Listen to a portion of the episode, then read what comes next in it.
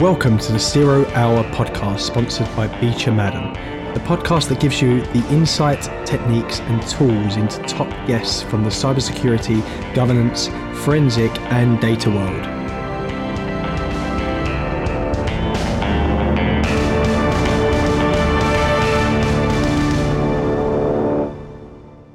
Welcome to the latest episode of the Zero Hour podcast, and your host today is Karla Reffold. We are joined by Brian Haugli, co founder of Side Channel and CISO Life. Brian is viewed as a full stack CISO and executive security leader and mentor, focused on building high performance security teams, deploying effective operating models, and delivering risk management capabilities for global, domestic, and local enterprises. Hope you enjoy. Beecher Madden are recruiters for cybersecurity and corporate governance professionals. Leveraging our long held relationships, industry knowledge, and data driven approach, we help companies and candidates make better hiring decisions.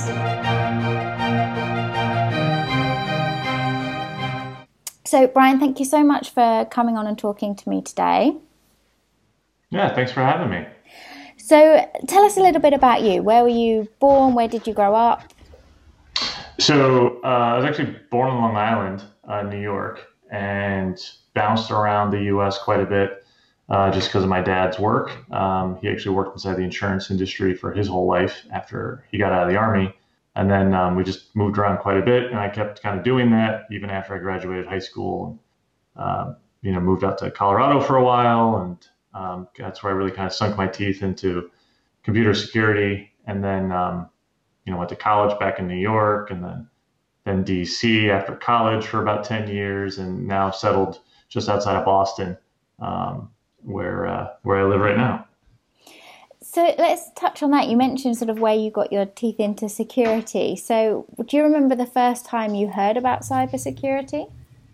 Uh, so yeah, I think I'm old enough and been doing this long enough that it was called information security back then. Um, probably um, no, I was I was actually quite young. Um, I was probably about eight when I started working with computers, and just kind of it was my hobby, and it was the thing that just I was just naturally kind of comfortable with. So I think late '80s, very early 386, you know, PC clones uh, or PCs and IBM clones, and um, I just kind of kept working on them and and messing with them, breaking them, building them, that sort of thing through high school, and then ended up getting into uh, security type work as an ethical hacker and a pen tester shortly after high school, um, and then ended up going to college after a number of years of not, you know, kind of in between, bit of a uh, what, what, do you call it? Like a, a, time in between school, you know, between going, you know, graduating and then actually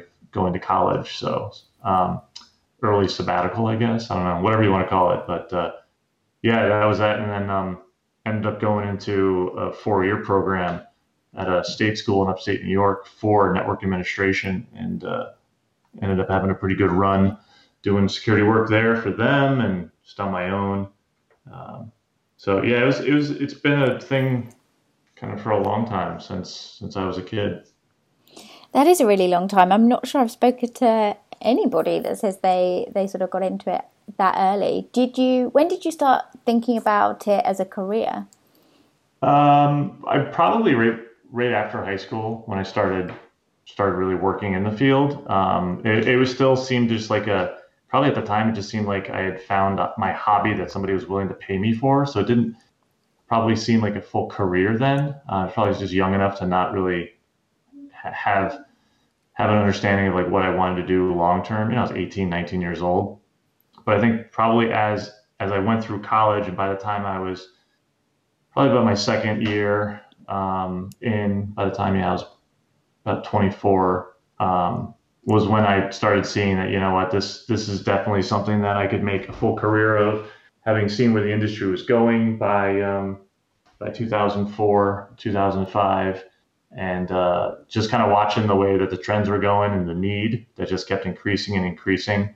Um, you know, that was that was probably the big big piece that, that set me on the path to, to really make it um, make it the career that I wanted it to be. Um, and then obviously landing the, my first real role out of college, um, con, you know, as a consultant uh, in DC, that that's what really, you know, I, I kind of first tasted, you know, this is a lifestyle and a career that I could live in. This is the type of work I want to do. This is the types of problems I want to solve. Now, you worked your way up and became a CISO um, before setting up your own business, Side Channel. So, mm-hmm. what made you decide to branch out on, on your own? Um, it, I think specific to what we're doing and what we focus on, because we focus on the mid market and smaller businesses. Um, when I was a CISO for an insurance company here in the Boston area, you know, looking at my own supply chain and seeing that they didn't have anybody like me um, or my or my peers in the Boston area that I got to I've gotten to know and love. Um, they didn't have anybody to be able to talk to me about what they were doing or not doing, and no one could like even articulate when I'd ask them, you know, or do those you know third party vendor assessments, and we had a pretty I feel like a good program that was reasonable. Um, you know, some of these are out there that are just ridiculous and just a, a slew of questions that can't be answered, but really looking at my own supply chain and vendors that I was working with, or that the, co- the company I worked for, you know, needed to to operate. Um, that that gap there is what we really saw as the driver for starting the company, um, and that and just the you know our first client was a nonprofit. You know, they still are our client, and seeing that they couldn't afford a full time CISO, but desperately needed the that type of advice and guidance. Um, you know, call it altruistic, call it call it whatever you want, but we we felt you know there's a better way to provide services to these groups because you know small or large, the problem's still the same, um, and you still deserve some level of support. You know, if you're a small guy or a mid-market guy, just as you know, it shouldn't just be affordable. It shouldn't cybersecurity security shouldn't just be something that's available when it's affordable. Um, you know, and there's just not a lot of, I think, options out there to make CISO really as a service the, or access to CISOs, you know, an affordable option for folks. You really just kind of have one option mostly, which is hire somebody full time, and that's that's expensive, and it's just not it's not in the budget for a lot of companies that are you know in that mid market and smaller.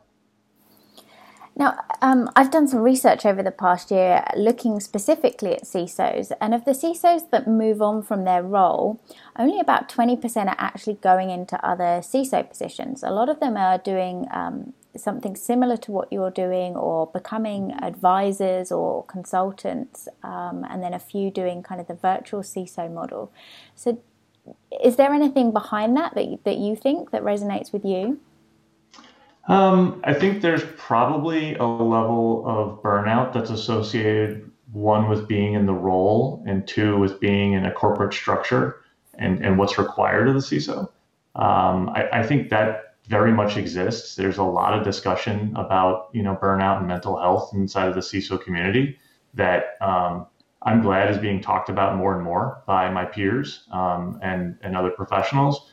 And I think there's just a you know coupled with probably realizing your own value if you're good at it that you can you know strike out on your own and, and do pretty well for yourself um, and solve some really interesting problems for multiple different people.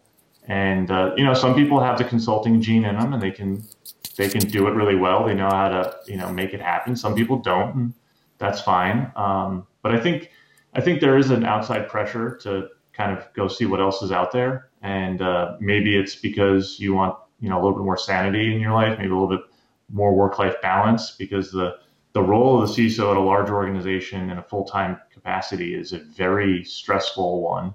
It's there's a lot of demand, you know, on you as a as a leader of the organization, as a as an executive, as the senior most knowledgeable person, ideally for cybersecurity inside that organization. You know, a lot of people are looking at you. There's a lot of pressure there, and you know, maybe some people just, you know, just say, hey, look, I need to go do something else. You know, I I can definitely um, see see that. And then there's some people who've been in that role at you know a single company for you know a long time. I mean, decades. And you know they've just gotten used to the culture, and the culture's gotten used to them, and they're very effective, and they wield the right amount of influence to be able to stay there, and they're comfortable with the the pressures that are put on them. Um, you know, I think it's it's all different types of people, right? It, you know, just kind of uh, it fits into your personality and your behaviors and, and the culture that you're in. Um, but I've actually, it's interesting you say that because I've seen a lot of folks who leave a CISO role and immediately go to try to find a new one and land in another CISO role somewhere else. Um, I've, I've seen, I've seen at least here in the U.S. or in the Northeast, less people leaving a full-time role and striking out on their own. But that's that's good to actually hear that more people are consulting because I think it's going to broaden access to that type of talent to more companies that need it. And I think that's a, great way to look at it. You know, there are companies that can't afford it. Um, so it's not just you. There's a there's a few of you now. So how how has that evolved since you sort of got the idea and, and started the business? Uh, so yeah, it's originally it was just my partner and I wanting to just really focus on that vendor supply chain and finding you know companies that could just use our help. It was it's actually a side business. That's the kind of a, a play on the the term. Uh, is how we came up with side channel. Um, oh, okay, I like that. yeah. Plus, at the I think at the time in 2017, there was a lot of those Intel. Um, you know, uh, attacks like Spectre and I think it was Ghost was the other one that were the deemed these side channel attacks.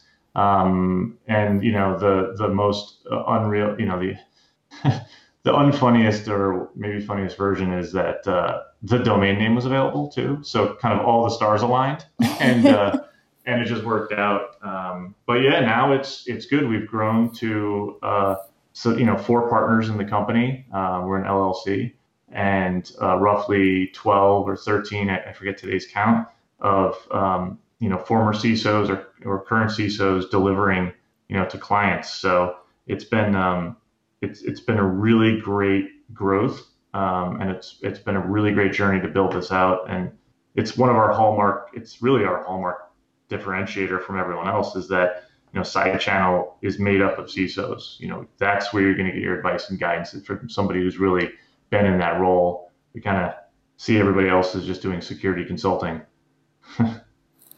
And where do you see it going over the next couple of years?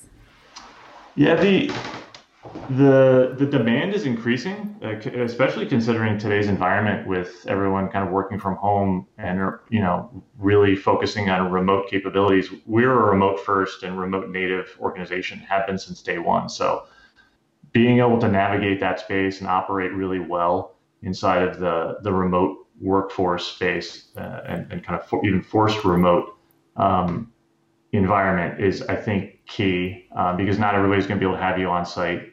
Um, plus, you want to be able to pull talent, you know, the right type of talent from wherever. Um, a lot of it is more like talking to your outside, you know, legal counsel. You know, you don't have them coming into your office all the time to give you legal advice. You're on the phone with them. You're doing video conferences.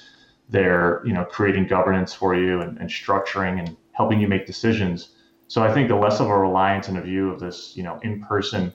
Um, although there's a lot of you know great times getting in front of clients and, and, getting to you know see their operations and being there, but that's been I think one big change and and one piece that's been uh, adopted, um, and then just you know probably just an increase in demand with the regulations, the way that they're moving, and the direction that they're headed with. Um, you know, especially New York State kind of setting the, the standard uh, for the rest of the states to follow, requiring a CISO for certain organizations underneath different laws, um, and then allowing for virtual CISOs to exist uh, or to fill that role. Uh, I think there's just going to be a big, you know, pickup in that space. It's going to look a lot like the managed services space for you know endpoint detection response and you know managed SOC, MSSP, that type of thing. Um, this outsourced model where companies can now go kind of access that type of talent and uh, not have to bring somebody in in house is just going to drive the demand for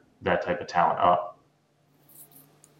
Now, we see lots of people who maybe have the knowledge and the expertise to do this, but actually to run a business um, and to, to build it in the way you have is a different set of skills. So, what advice were you given that's helped you along that journey? Uh, don't be afraid to ask for help is probably the biggest one. Uh, you know, this is the first business that I've built, you know, and, and, I'm so fortunate to have the partners that I have, you know, uh, Taylor and Akash and Nick to, you know, play to their strengths um, and know where each of us excel and, and where we have to lean on each other to be able to make decisions. So, you know, that's it's that's really no joke of an area is building a business, you know, invoicing and HR and you know, building your channel and sales and all that is all things that, you know, you probably don't think of as a practitioner, you know, before you step out on your own. You're like, oh, I'm just going to go, you know, be a consultant and be great. And, you know, maybe I can build a great business. And in order to do that, you really need to build an amazing team and have a really clear vision and, you know, be accountable and, and really drive towards your vision. And that doesn't, that's not something that just happens. That requires a substantial amount of work and, um, investment, and then you know getting the right people to to play to their strengths and work on those areas are incredibly incredibly valuable. You know, you can't do it all on your own, and I don't think anybody expects you to, and you really shouldn't expect that of yourself either. So the advice I've gotten is really just you know find the right players, find the right team members, the right partners to fill in those gaps where you know you're weak or where you need help, and uh, you know just make that part of the team and make that happen. How did you find the people around you? Uh, I think a lot, a lot of it was proximity. You know, Taylor and I um, were introduced to each other at a conference here in Boston back in uh, 2016, 2017, and just struck up a great friendship and had so much in common because we're the same age, same background, same family dynamics, and you know, the same view of the industry where it currently is with regards to maybe how vendors are playing in the space and what was maybe needed um, by a, a, lot of companies. And, you know, just both having that vision, that similar vision is what allowed us to just realize that, you know, we could, we should probably work together too, if we can. Um, and, you know, that just, that just set everything in motion. And then he knew Akash because, you know, he, they both come out of Buffalo, New York and that scene. And uh, that community there is really tight knit and really strong. So, you know, we were introduced to him and brought him in. And then you know, I've known Nick um, for a good portion of my life, and we've bounced around inside and outside of the DoD together. Um, and you know, bringing him in to be our CTO was really just kind of the icing on the cake. So you know, we've got four really strong folks, you know, who who want to build a great company, who now really trust each other, and you know, just again, each of us have our own, you know, real good strengths, and that's been that's just how it kind of built. It's been it's been a really interesting kind of organic happening over the last two years, especially in this last year year plus since we took it full time. Now, having been a CISO, and I imagine sort of having been sold to by a lot of vendors and having people try and get your attention, um, what advice do you have for companies that are trying to do that? How can you get in front of a CISO? Yeah, this is this is a great talk that um, I know we've given at conferences. I know Taylor has been very passionate about. I've I've not given a public talk about it, but you know, in talking privately with my friends who you know are VPs and, and heads of sales at large organizations, um, it, I think the biggest thing for security vendors is to just first really listen and understand what the problem is. If if they have a problem, you know, that, that the client has, your potential client. Um, I think the wrong approach that, that is, I think, starting to be knocked out is the one of, oh, I have this product or service, and you obviously have the problem that my product or service solves. So let's look at it. And you know, as a CISO, as a buyer, I would see a lot of that, and I would it just immediately turns me off. I'm just like, you know what? You, you didn't even like wait to hear if I even had that issue how, how can you help me solve something that you, you're not even listening to me about? Um, that's been, I think, the biggest thing that I've seen that I've asked for. I've even worked with, you know, VARs, um, you know, my last organization to, you know, these value-added resellers, and I even gave them the opportunity to, you know, just listen to. Here's my whole structure. Here's my whole plan. This is where I want to go. I'm giving you an opportunity to come back to me and tell me how you would solve it. And I can tell you, one of them completely struck out because they literally just came back and just gave me how they do things, and they didn't integrate in what my real asks were. And it was like it was pretty easy right there to say, you know what, this isn't going to work out. There's other ones that I've worked with that took the time to really listen and understand what the issues were, and then come forward with possible solutions and you know ideas on how to solve those, and then let me make the decision on my own. Um, that's that's I think the biggest thing is. So if there's anybody listening who, who, wants advice on you know how to get in front of CISOs, you know, get into their networks, get, you know, get to understand what their issues are, you know, really learn about that client, about uh, the risks that they have, and, and then find the solutions. Don't go in with the product that you have or whatever as being the answer to something that they may, may or may not affect them. I think that's such good advice, and it's it's hard for these companies at the moment. Um, and I don't know about you, but I feel like there's a lot of negativity towards vendors in the marketplace over the last few months, in particular. You know, lots of people criticizing them uh, on social media for you know essentially just doing their job.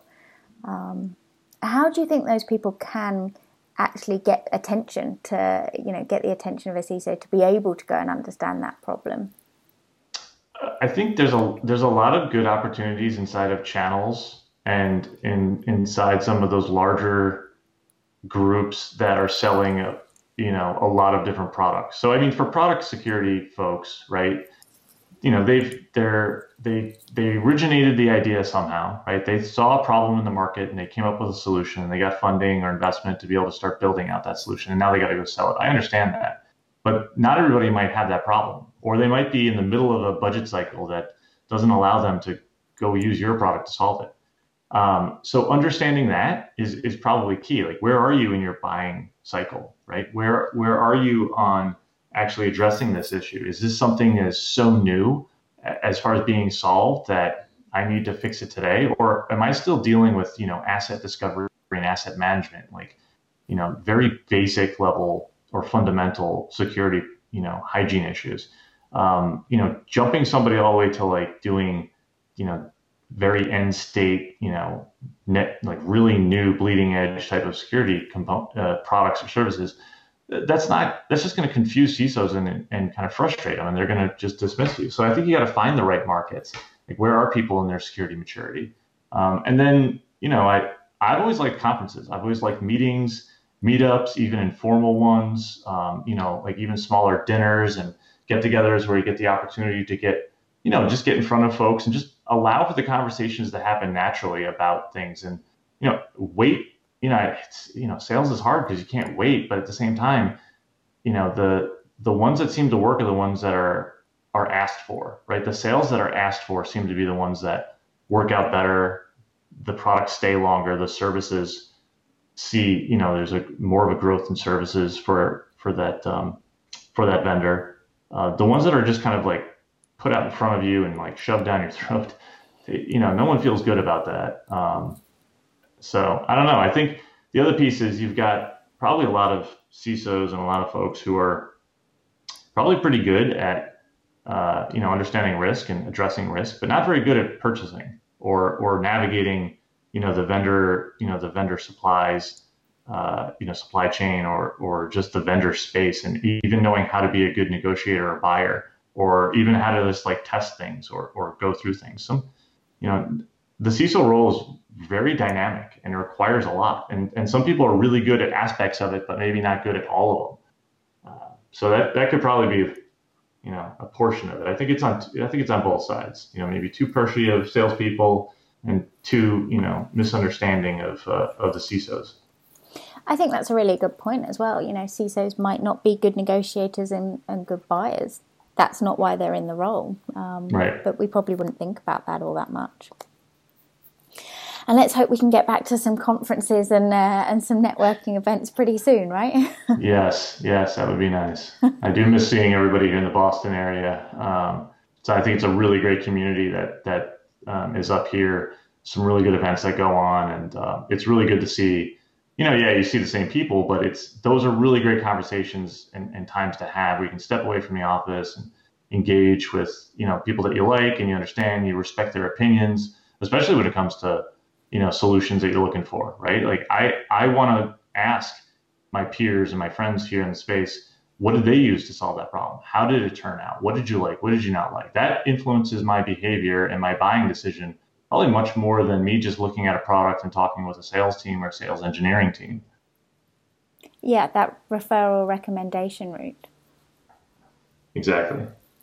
So we've touched a little bit on remote working, but are you seeing um, the you know the coronavirus and everything doing anything else to the cybersecurity industry? Uh, I don't know if it's happening yet, but I have a, and predictions are a weird thing to do, but I, I've definitely been kind of noodling on this idea of the impact that this will have on the commercial real estate um, space and obviously the economics and the, the downturn that it's had. And I, think there's going to be a very interesting kind of alignment where businesses are really going to be taking a hard look at the property and the assets, the buildings that they have on the books, um, and and start wondering, do we really need these? Because we just went through something that showed us that our workforce doesn't need to actually be here to do their work. Now, this isn't every every company, but I think a lot of companies are going to have this this moment where they really look at their at their assets and wonder if they need to keep them anymore. That I think is going to have a very interesting knock-on effect to CIOs and CISOs um, because if you take away the building where everyone needs to work, now you don't require the infrastructure to support, you know, 100, 200, 1,000, 5,000, 10,000 people in a building. If you don't need the infrastructure anymore, how, you know, what happens to that security stack and that investment? Does does that where does that go? How does that still function? Because those capabilities that you're deploying are still needed, but now they need to be, you know, um, put in place a different way. And now you need to really go to where the endpoints are, um, you know, where your workers are, and really protect the endpoints wherever they are, and then centrally protect your data. So I think out of this is going to come, you know, this this removal of assets, an increase in cloud um, uh, adoption. Um, I'm actually that's one area I'm already seeing a, a, lot of is this rapid, rapid move to to that, and then a, a differentiating the security stack from being these monolithic, you know, we're finally going to get out of these traditional, you know, protect the data center, protect the corporate office uh, infrastructure stack to a, a, more nimble either edge or um, endpoint uh, uh, security stack, which will still deploy those same capabilities, but just in a different manner, a different means. So that's that's the way I'm looking at it. I, I don't I don't know a lot of that. Again, depends on if CFOs and companies are going to start reducing their physical footprint and the amount of buildings and office space that they have. So if that doesn't happen, my prediction I don't think happens as much. But if it does, I think that's the knock-on effect you'll see starting to happen over you know one to two quarters after that uh, um, that reduction uh, in in building and office space. So that's really interesting. So everybody's impression seems to be, hey, we're all working from home and it's all fine and we can all function. Um, but from your point of view, then, is this like a temporary solution? And actually, if we're going to do this on a longer term basis, we need to have, or many companies will need bigger transformation projects to make this a long term uh, investment. Yeah, I think I think this is again, I'm not an epidemiologist, although a lot of CISOs have been forced into that role, you know, in the last eight months or eight eight weeks, which has been really interesting. So this is this is coming from a non-scientific, you know, just just Brian's view of kind of watching kind of how events are unfolding. But yeah, I believe that we will. I believe we'll have a second wave in going into the fall. So we will have to be in some version of this um, at some point again this year. And who's to say that you know politically or socially we won't dip our toes back into a version of this in the next couple years to come, right? Who's who? Who knows, right? Say we do. Um, if that's the case, would it be wouldn't it be better be better to be prepared for that by adopting a more remote friendly, a, a secure remote workforce and capabilities than not? Because the, a lot of the companies that are struggling through these last eight weeks, nine weeks, and then going into the next are the ones that were really unprepared to even do this. So for them to either not do anything over this next kind of this lull that I'm that I've seen or seen in research over the next couple months as we maybe reemerge, and then if there's a second wave, if we don't take that lull time to really get ourselves together for a possible second event or a second you know wave, well, those companies are going to be in a much worse spot. And then if they don't plan to do remote work just more naturally, long term, I think there's going to be a, an impact. I mean, com- you know, people when they're going back into the job market are going to want to work for a company that's remote ready, not one that's not. You know, I, if I'm thinking about my career and I'm entering the workforce, I'm changing jobs. I want to work for a company I know is going to be ready for something like this, who's adopted it, because I, I don't want to have to risk losing my job because you weren't, you know, you, you know, company weren't, you know, remote ready, weren't, you know, capable of this. I, I think there's some things that play into people's thinking about who they're going to work for. And then again, just kind of being prepared. Uh, the other piece I'll, i found interesting, and I've done a couple talks on this, is everyone's BCDR planning to date has just gotten completely gone out the window because all their plans involved everyone collectively leaving the building that apparently got hit by the meteor or, or the fire, because that's the scenario everyone always brings up. And everyone collectively goes over to one location and works there.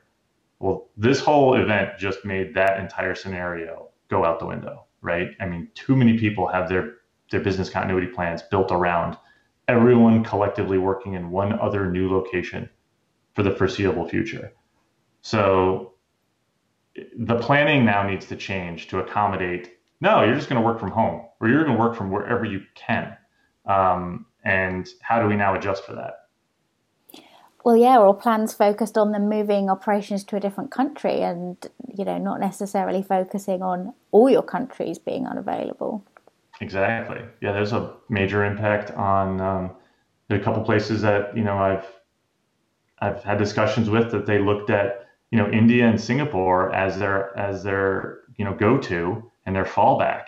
And the, you know, that just went right out the window. Now suddenly, you know, two other countries that you were planning on depending on having your workforce, you know, be used are now in the same predicament you are. So how is that going to affect your thinking, right? And your plans? It's I think there's a lot of things that were taken for granted going into this that people in IT and CIOs and, and even some CISOs had. And uh, they just, you know, it, it, and now we're seeing the fallout and you know the weaker ones are going to be the ones that are going to get you know negative really negatively impacted and the stronger ones are had the you know could could adjust and they'll be the ones that shine.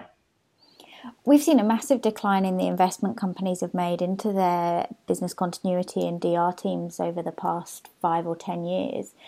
Do you sure. think companies will invest more in that now or do you think they'll say well we survived so we probably didn't need those people anyway no, I, I, think the ones that, that do survive, um, I saw a scurry of questions and, and people reaching out, you know, asking for help around BC and DR. And I think that's, you know, the the question that's coming down from boards, that's coming down from senior management. You know, you know, what do we need to adjust in our in our DR planning, our BC planning? What what did we not do? What could we have done better? Um, I think you know, you look back, you know, what happened, you know, ten years ago that really made you know made people put a lot of money into BC and DR, right? 9/11. You know, there was an incident that that triggered that type of spending because there was the you know that location no longer exists. What do we do? Scenario play out, and time you know eventually just kind of happens and people forget unfortunately and it becomes less and less of a priority because it's not as real now suddenly again this is real and yes, people, I would say that companies are surviving, but I wouldn't say that they're they're thriving really as, as well as maybe they were before this happened. You know, there's there's a difference between just kind of keeping the lights on and and, and actually growing. So I see a, a lot of investment and, and rethinking about how to do this. And I think you're probably going to see a lot more focus on security as part of that planning rather than just a traditional kind of, you know, uh, IT centric view of of all of it. Um, that's gonna that's I think gonna be the big change. Um, I, I don't know if it's gonna be a massive amount of spending, but I definitely you'll definitely see a lot of focus inside of the BC and DR space over the next you know 18 months. Now you support smaller businesses who maybe already didn't have the money to invest in security. Uh, do you think they will sort of take this opportunity to make that investment? Do you think it makes them understand it more? Or do you think with finances being even more squeezed, it's going to be pushed even further down the line? Yeah, I mean, working with smaller organizations, it, it's always the trade off. And I just, I don't know right now where client, where, where small businesses are going to be in their thinking of what they can spend money on. You know, if given the chance, I think they're not going to spend the money on a security component because you know they've got to you know they've got so many other priorities that they've got to fund and a bit of a hole they might need to dig themselves out of. This might just not be the space, uh, the area to spend just yet. Um, you know, small businesses are, are are a tricky one to kind of better understand. You know what their spending habits are going to be, especially around security. I think the ones that we're going to spend on security and invest are going to do that anyway because they realize you know the the risk and the impact to their organization that uh, a security incident can have. So they're going to address those, but um, you know, by and large, I'm not I'm not really sure where the whole kind of you know small business space is is going to end up landing as far as their spend. Well, one of the things that has pushed them into making that investment is obviously that third party risk that you mentioned earlier on. Um, and we've seen a large number of the attacks being driven through weaker third parties into bigger organizations. So, what do you think is going to happen there? Do you think that will increase? Yeah, so I mean that's that's one area that you can't escape. So, you know, when a regulation comes out, when a new law comes out, when your board tells you you need to focus on security and when a customer starts asking you about your security posture those are things that will that are the catalysts that will force companies to invest in their security because they have to. And, and what they're going to do is they're going to look at you know how much money am i making from this client? You know what's my revenue versus what's the cost going to be to uh, address the security risks so that i can meet their their needs? That is definitely something that's going to force the hand. Um, so that will you know that will continue to grow. But you know if a, if a small business doesn't have that you know um, catalyst behind it or, or reason, you know, they're not forced to do it. They're not going to spend the money. Um, it's probably why you saw a lot of companies really making investments after New York State um, DFS went into play because it required, um, you know, everyone to who was falling underneath that, and that's a lot of insurance and a lot of finances to really make investments where they otherwise kind of push things off. So now that that's having a, you know, that and other regulations um, and larger companies are starting to put uh, you know that focus on smaller businesses, yes, you'll you'll start kind of seeing them making moves as well. And if companies bring you in, are these big changes they need to think about making, or are there small things that you can help them do?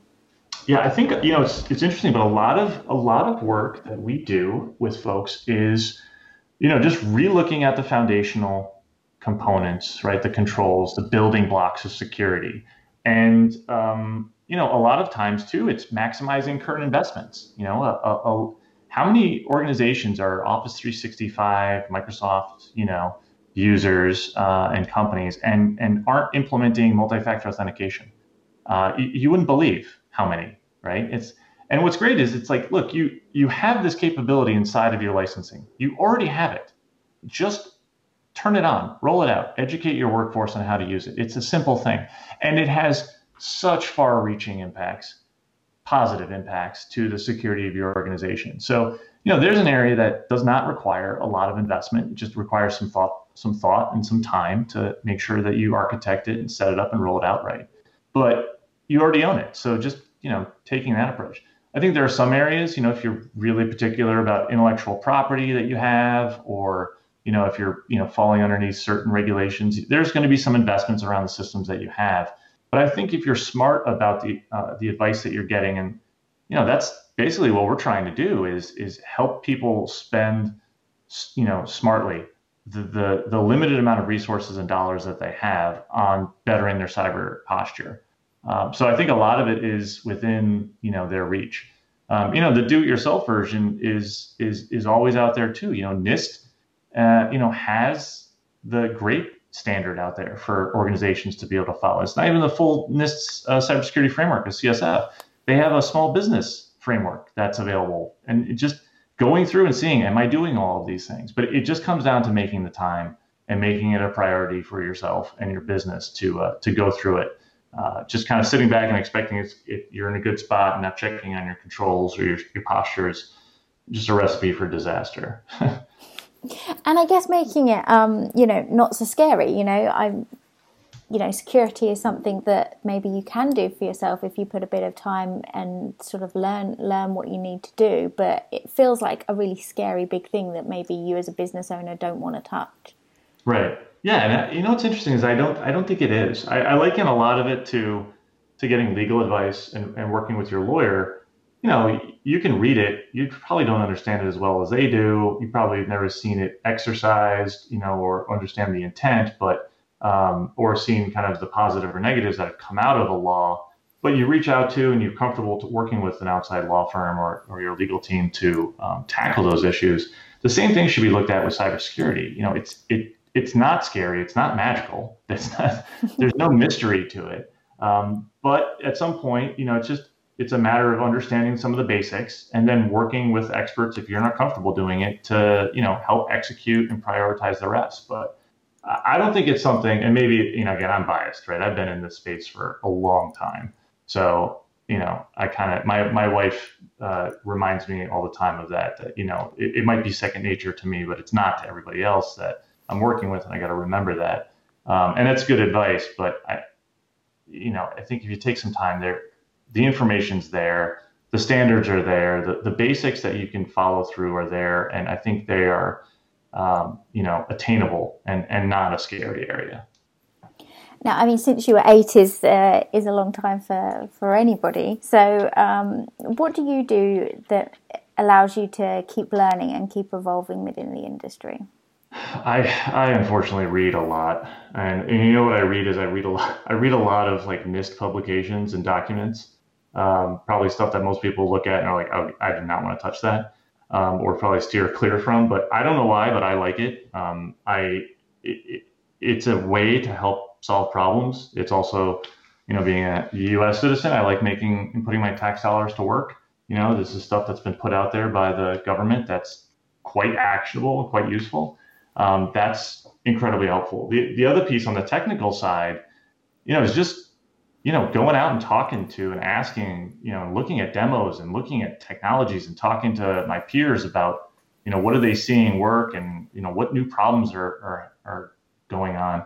Um, and then the last, you know, barring getting in, per, in front of people, you know, I'm in a number of different great Slack uh, groups um, and, and other, you know, forums that, you know, people are just, so amazing in this community to, that that just share their knowledge and and what they've learned or the things that they're doing. And you know sometimes I'll just you know I'll spend hours just kind of going through all these different GitHub um, repos of, of folks who have you know built this little tool or that tool or that capability just to learn like what problem did you solve? Like why did you build this? You, you built it for a reason. And and you know the things I've learned from that has been you know amazing. Things that I was like oh I didn't even realize you could do that. And it's like oh yeah obviously you can.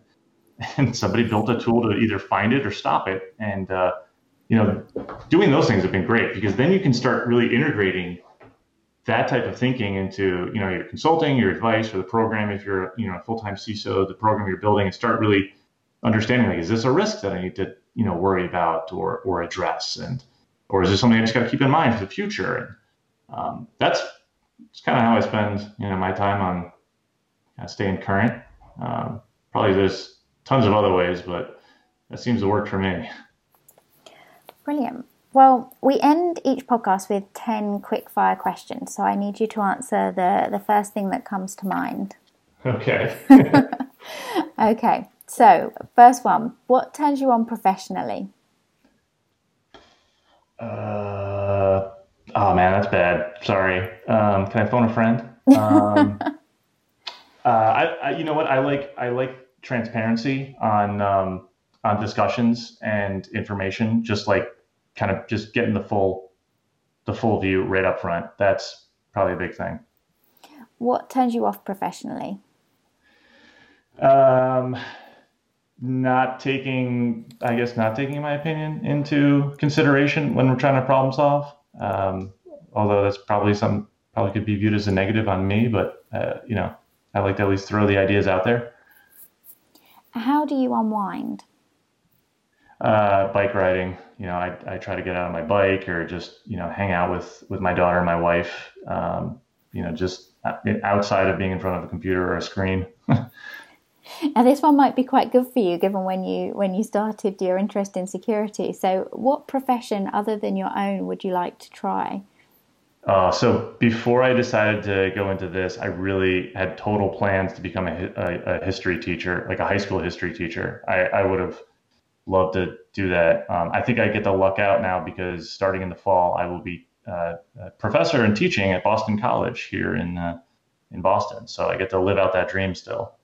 Amazing, and we're we're all homeschooling now anyway, right? So, right. what activity gives you the most energy? Um, probably biking. Yep, that's that's probably the one that I feel really great either on the bike and immediately getting off the bike. Who is your biggest inspiration?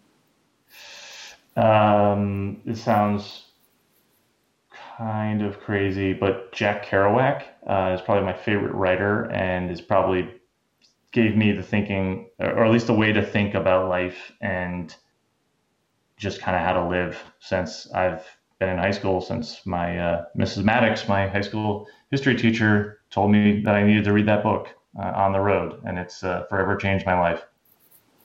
If you had to present a speech right now, what one word would be its subject? Open source. You are at your best when you're doing what? Problem solving. If today was the last day of your life, what one lesson would you impart? Hug your family.